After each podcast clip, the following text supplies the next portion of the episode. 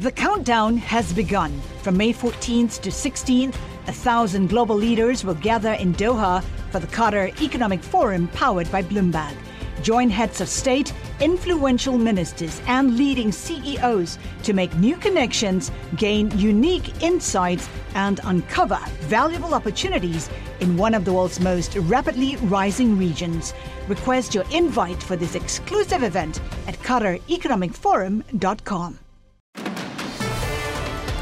The countdown has begun. This May, a thousand global leaders will gather in Doha for the Qatar Economic Forum powered by Bloomberg, held in conjunction with our official partners, the Qatar Ministry of Commerce and Industry and Media City Qatar, and premier sponsor QNB. Join heads of state, influential ministers, and leading CEOs to make new connections and gain unique insights. Learn more at QatarEconomicForum.com. This is Masters in Business with Barry Ritholtz on Bloomberg Radio.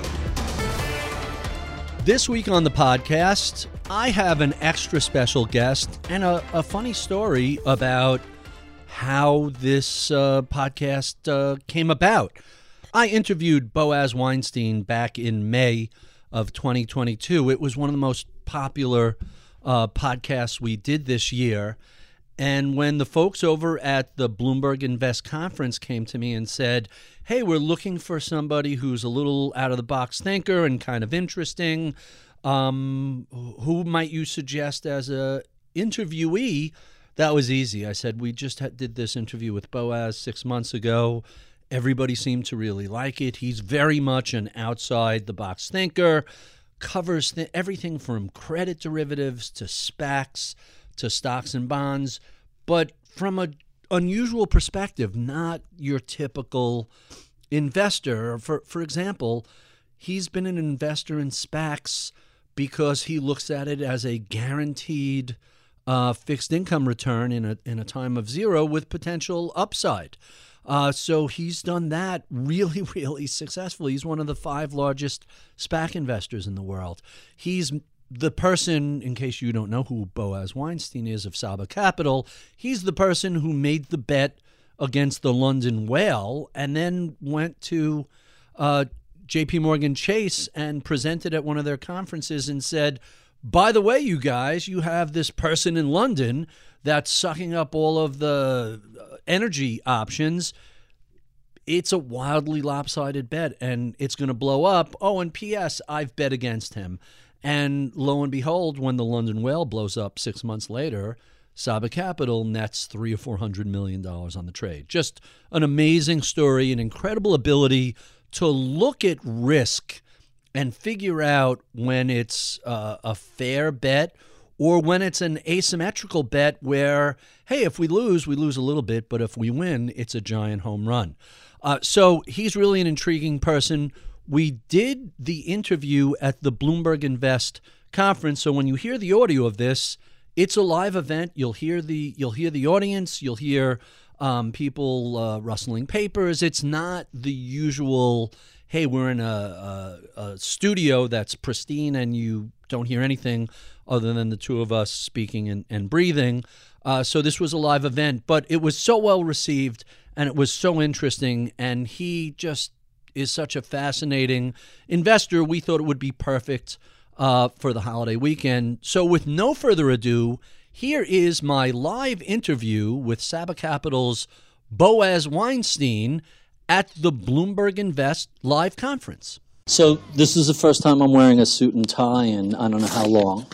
Um, and I'm glad. He, he, didn't tell me about the tie. Sorry, guys. So, so um, so we previously had a conversation. Um, was it earlier this year, last year? I can't even tell anymore. And there were a lot of really interesting things that that came up. I think this audience would love to hear an update on what's happened since then. But but I have to start by asking. You were a highly ranked chess player as a young kid. You have a reputation as a killer uh, poker player and a dangerous blackjack player. These involve making probabilistic assessments about an inherently unknowable future. Um, seems like you've been setting yourself up for tail risk and derivatives and trading since you were a kid. You're, you're giving me a lot of credit for having planned everything since I was five. I think the only tail risk I was thinking about when I was five was was pin the tail on the donkey. To be to be quite honest, so you know, really, I um I, I enjoy games of strategy, and it turns out that Wall Street is is the ultimate uh, puzzle and challenge, and and so yeah, so I've been working on Wall Street since I was 15, and I think um, at a young age I'd already seen a lot. So let's let's talk uh, about what's going on right now. We've discussed and, and you've brought up how different this bear market has been from, from recent bear markets. Uh, what are the similarities? What are the differences? What makes 2022 so unique? Yeah, so when you think about not only what's happened, but even the investor behavior that it that it um, engenders, um, a lot of the tail events that I've lived through, I was trading while 9/11 happened.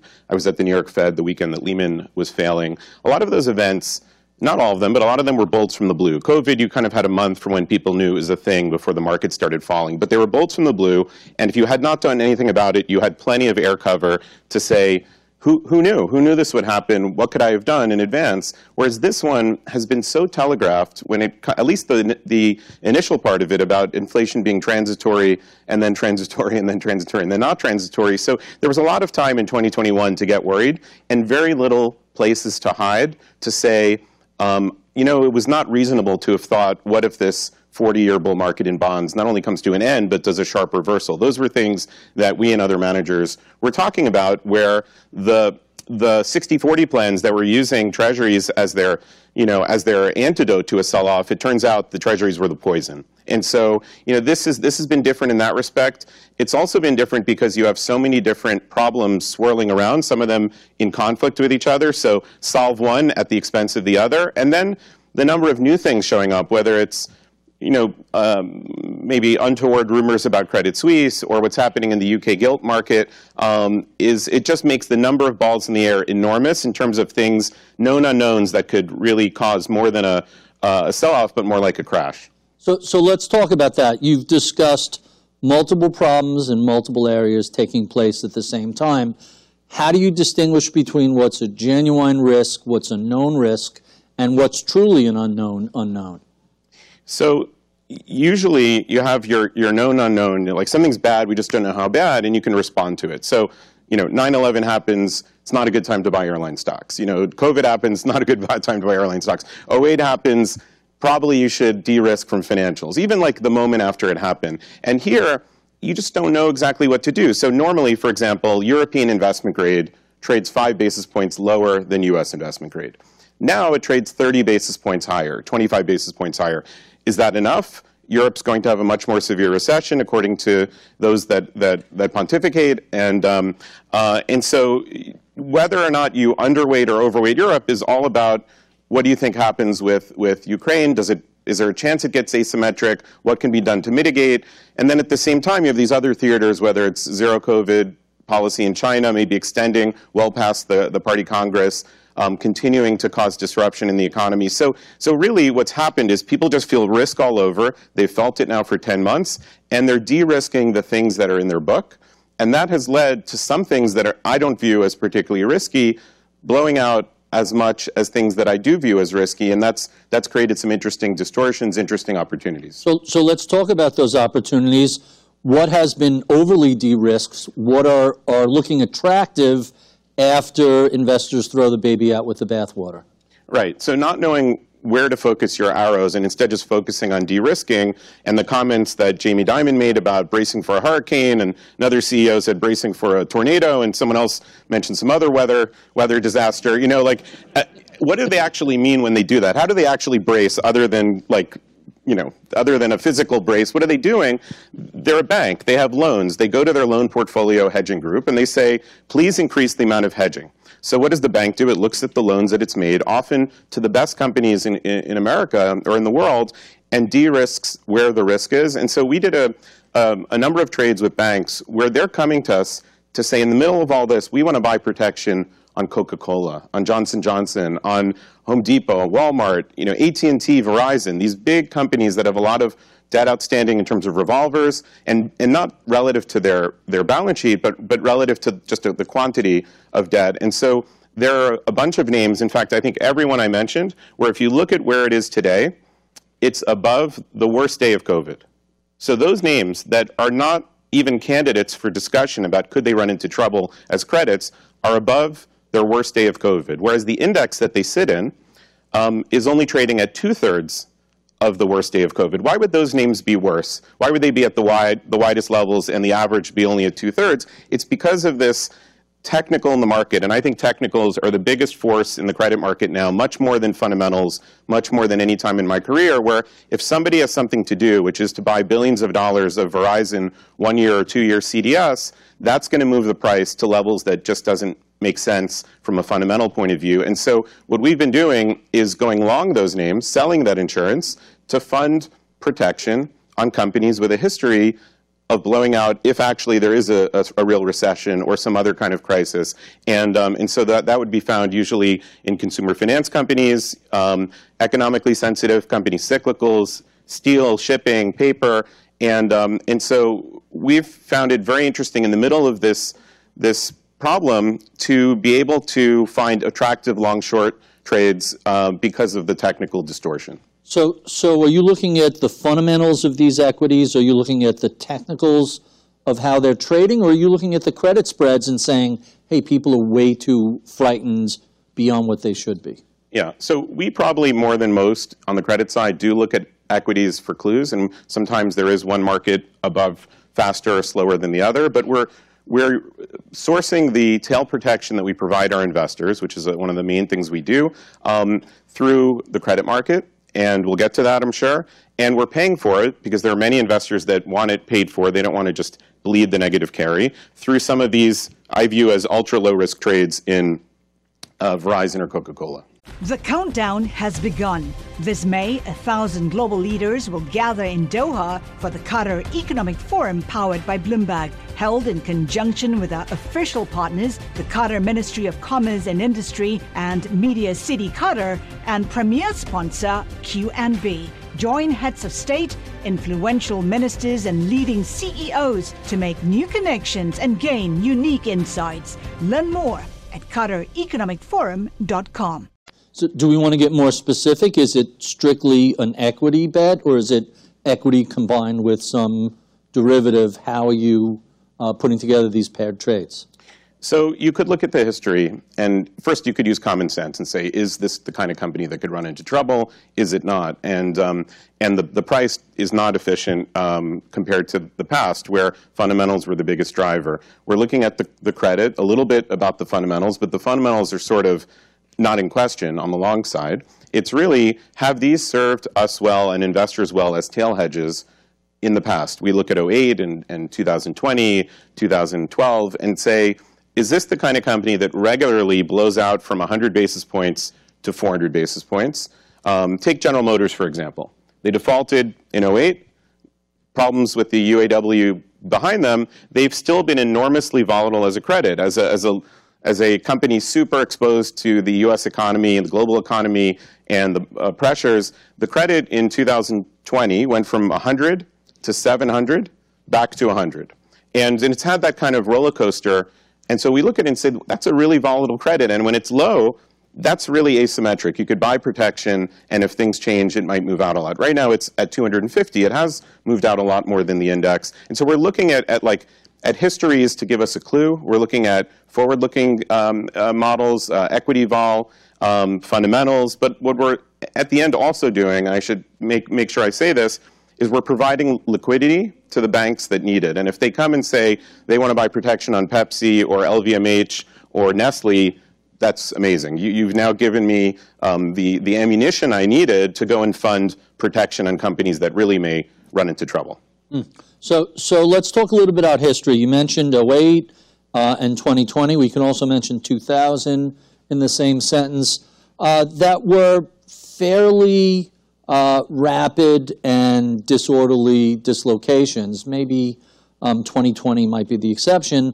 This you've described 2022 as sort of a slow motion implosion, and yet it's still been very orderly what makes this year so unusual compared to um, previous collapses that really seem to, to make a bottom and snap back uh, pretty abruptly? Yeah. So so first, um, there's the market is still trying to figure out what it should most worry about.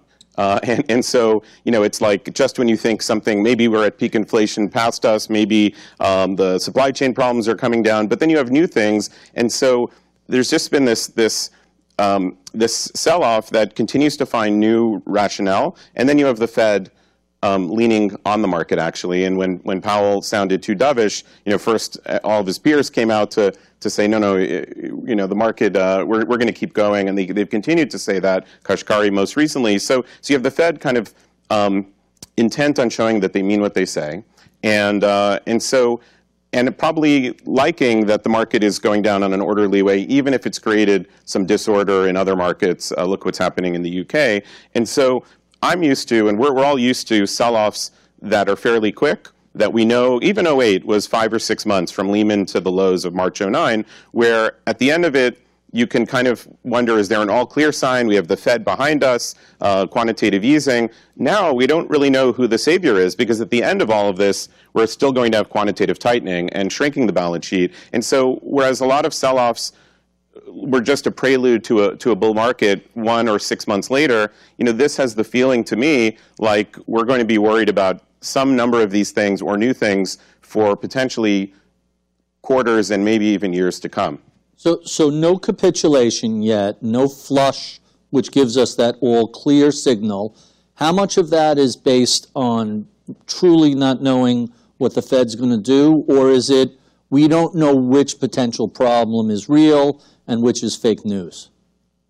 Uh, I, all, these things are so hard to predict. I even want to be cautious about, you know, um, opining too much because it's just such a confusing market, and there hasn't been a single thing to say, okay, this is why the market, why 20% is not enough. It should be 40. Let's take inflation. If, if you look at um, forward inflation, it's expected to come down a lot. So you could look at tomorrow's CPI print, if it comes in a tenth or below or high, and get excited about it, but the market is still telling you inflation is not going to be the problem that it is one year from now. Now, if a few months from now that conviction is shaken, then we're going to have a, a real uh, strong sell-off.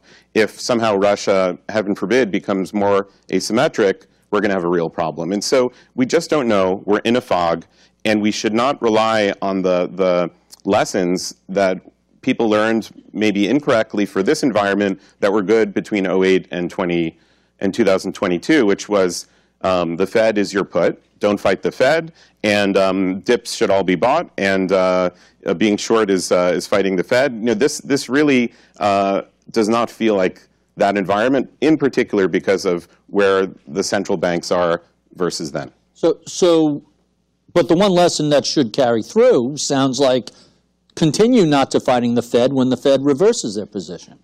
You know, I'm glad you said that, Barry, because about nine years ago, I had a prospective investor in my office. We're a long vol fund. Uh, one of our main products is long volatility, and uh, I don't know if he didn't quite know that because he kind of wagged his finger at me and said, "Didn't you know? It's like Sonny. Didn't someone ever tell you don't fight the Fed? Because to be long volatility, when Mario Draghi said, "Trust me, I'll do whatever it takes," that's a little."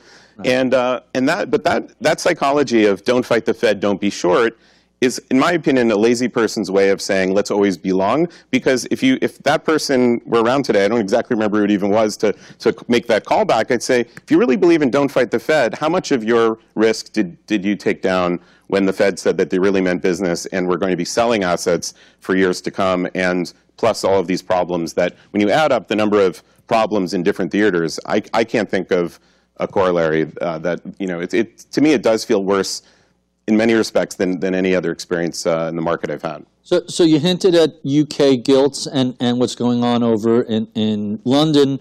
Um, the strength of the dollar is another factor. How do you think about those when you're considering tail risk and, and volatility? So we're not uh, experts in, uh, in foreign exchange, but I look at the gilt market, for example, and you see like the UK half a percent bond of 2061 somebody, you know, in 2021 bought a 40-year bond that was going to pay, not someone, a lot of people, is going to pay half a percent a year for 40 years. And at the end of all that, the most you could possibly make was half a percent times 40 minus some inflation. And, uh, and that, so that would be 20 points without discounting, without inflation.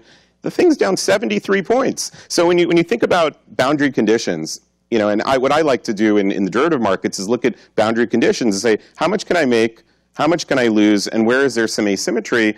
And um, by the way, we were not short any, any UK bonds, to be clear, but there are a lot of trades that looked like this kind of, I can only lose a little bit, but just in case it's not transitory, or just in case there's an unknown unknown that is really problematic, you might be able to make 8 to 10 or 20 times what you might have lost. And to see this move, and it may continue, uh, of higher rates, whether it's the US or, or Europe, where the investor loses three or four times what they could possibly make at the end of the day with bonds, I think it, it, it reminds me of how investors don't really think about um, fixed income and equities in the way that, that I do, which is, you know, equities gives you this unbounded upside.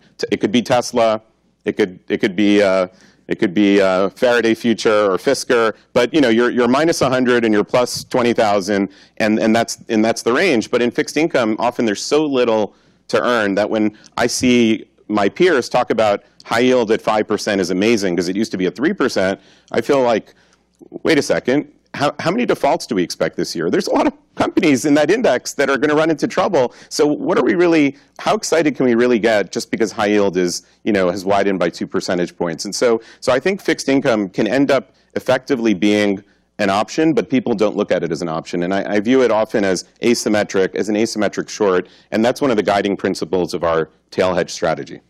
The countdown has begun. From May 14th to 16th, a thousand global leaders will gather in Doha for the Qatar Economic Forum powered by Bloomberg. Join heads of state, influential ministers, and leading CEOs to make new connections, gain unique insights, and uncover valuable opportunities in one of the world's most rapidly rising regions. Request your invite for this exclusive event at QatarEconomicForum.com. So, so let's talk about another um, credit-related issue. A couple of weekends ago, people were talking uh, about uh, the widening credit uh, defaults on Credit Suisse, um, and surprisingly, you came out and said, "Everybody, catch your breath. Credit Suisse isn't isn't Lehman Brothers. Just look at at uh, various ratios. What made that so attractive to shorts, and and what led you to the conclusion?" that Credit Suisse was more or less okay. Yeah, I, I didn't start out thinking I want to say something public. I basically have zero Twitter followers before this. Then all of a sudden, uh, um, you know, it, it became a, a, thing. I noticed um, that people with hundreds of thousands of followers were saying Credit Suisse spreads are at their decade high. It's an imminent bankruptcy, uh, imminent default, uh, according to secret sources. And when you see like people with 100 followers saying that, fine. But when you have kind of at the same time, almost this, you could almost read that it was the same person sending it from accounts or team with, with hundreds of thousands of followers. That this sounds like scaremongering. It sounds like someone trying to make something of some, about it. And well, what do I know? I know that this quote, it's at decade a decade high you know, can be used as fake news to say, therefore, it's going to default. But if you look at the spread, at the time, the five-year credit spread of CS was 2.5%. Now, if it defaulted back to our boundary conditions, it could go to zero, it could go to 50. It would be like 2.5 to lose or make, to make or lose 50 to 100. It's still priced like 25 to 1, right? Um, and uh, Low probability. Very low probability, but it's discussed as something that's about to happen. And so I kind of took offense to it. I, I, am supposed to know a thing or two about CDS, so I wrote a little bit about it. And then I posted um, Coca Cola, by the way, also at decade highs, better stock up on Coca Cola. And we had, you know, articles come out saying that I, I was saying Coca-Cola may go out of business, which, you know, reminded me about uh, sarcasm and, and how it doesn't necessarily translate uh, to, to at least some of the users. But this point of you know, something's at a decade-widest level, therefore crisis. Um, I, I, uh, I, just I felt, took offense to it, and I, um, I don't have any special connection to Credit Suisse, but I felt like uh, weighing in. Mm. And and so far, Credit Suisse still hanging around, right? Has has yet to default. I did get some very nice messages from the the fine folk at Credit Suisse. So uh, yeah. So so since we're talking about tail risks, let's talk a little bit about that and hedges. Um, why have equity puts or VIX calls so disappointed this year uh, as insurance?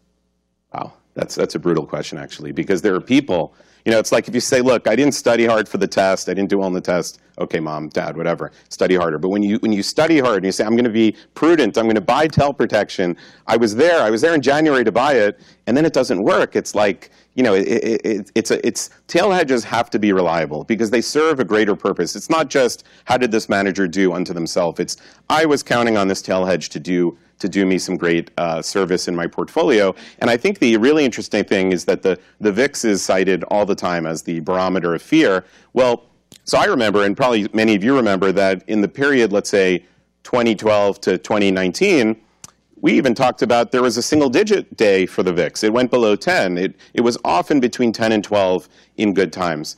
But something happened after 2020, which is, you know, we had COVID and that enormous volatility, it actually destroyed the people picking up nickels in front of the steamroller, aka the short volatility crowd. They were no longer there after March 2020. Um, and then came a new breed of investor that loved to buy options, um, whether it was options on meme stocks, and you saw the volatilities go nuts there. SoftBank set up a unit to buy options on uh, short, you know, on tech stocks.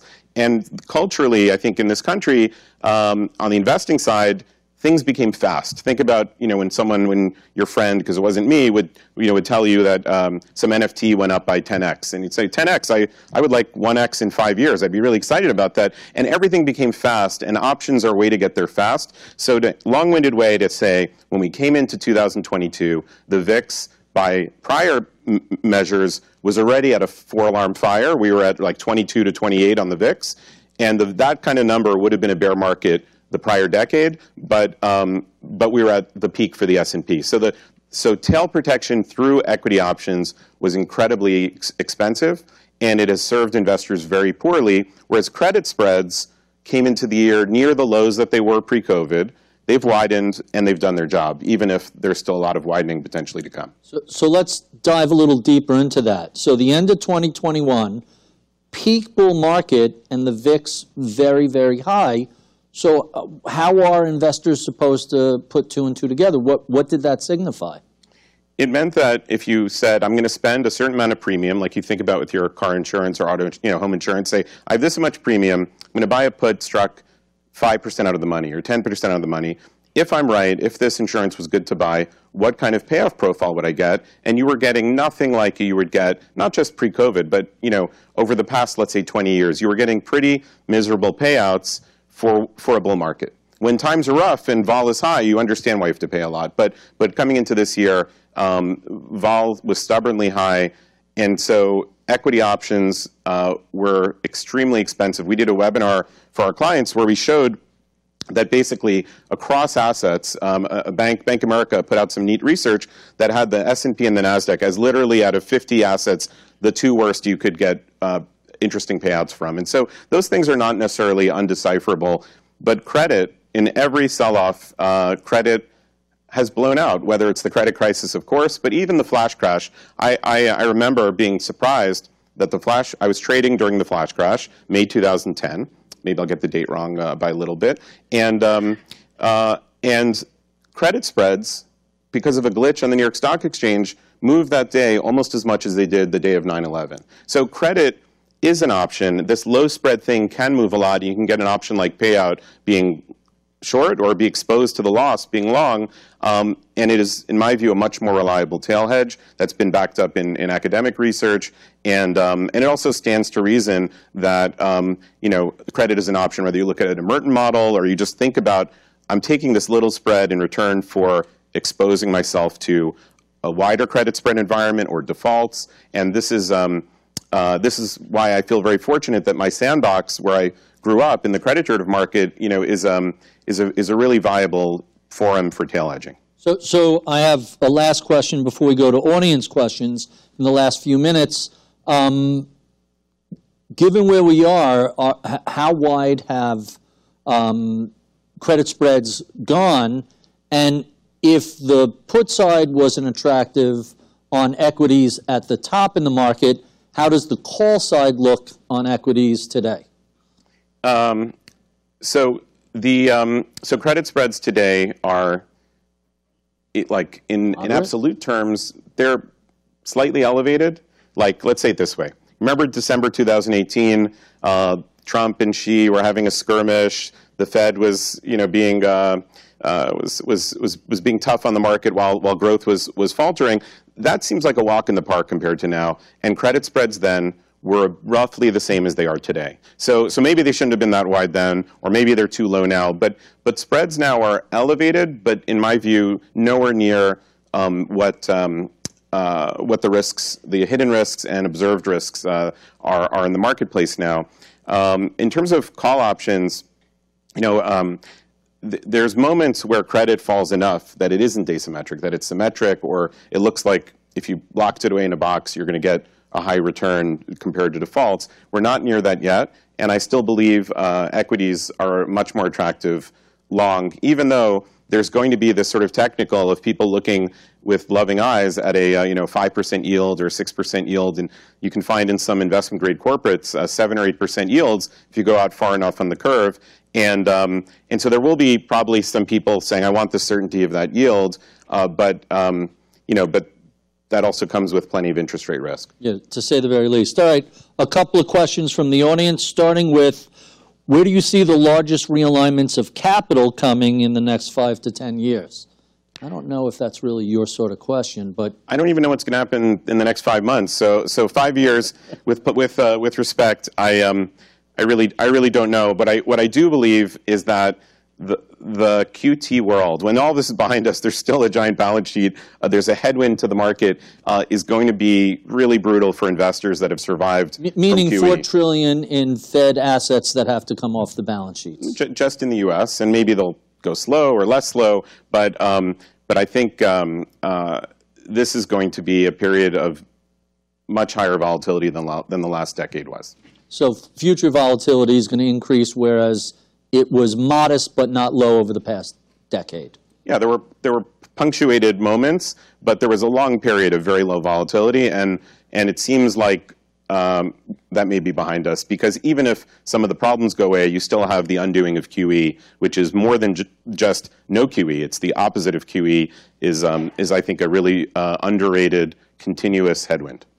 And final question, and I'm going to modify this. Uh, given where 10-year Treasury yields are today, what does that mean for future GDP growth? What does that mean for the possibility of a recession, either mild or more significant?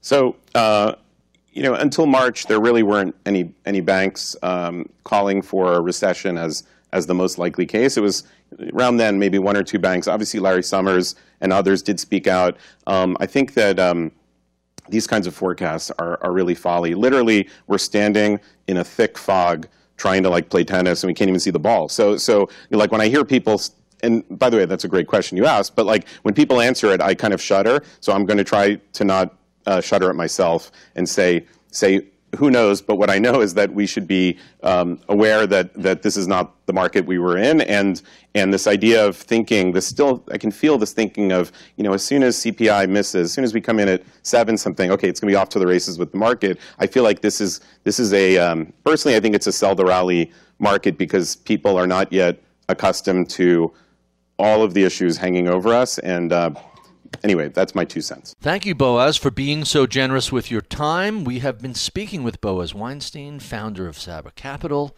If you enjoy this conversation, well, be sure and check out any of the 400 previous ones we've done over the past eight years. You can find those at iTunes, Spotify, wherever you find your favorite podcasts. We love your comments, feedback, and suggestions. Write to us at mibpodcast at bloomberg.net. Follow me on Twitter at Ritholtz. Check out my daily reads at ritholtz.com. I would be remiss if I did not thank the crack team that helps put these conversations together. Each week, Mohammed Rimawi is my audio engineer, Sean Russo is my head of research, Paris Wald is our producer, Atika Valbrun is our project manager. I'm Barry Ritholtz. You've been listening to Masters in Business on Bloomberg Radio.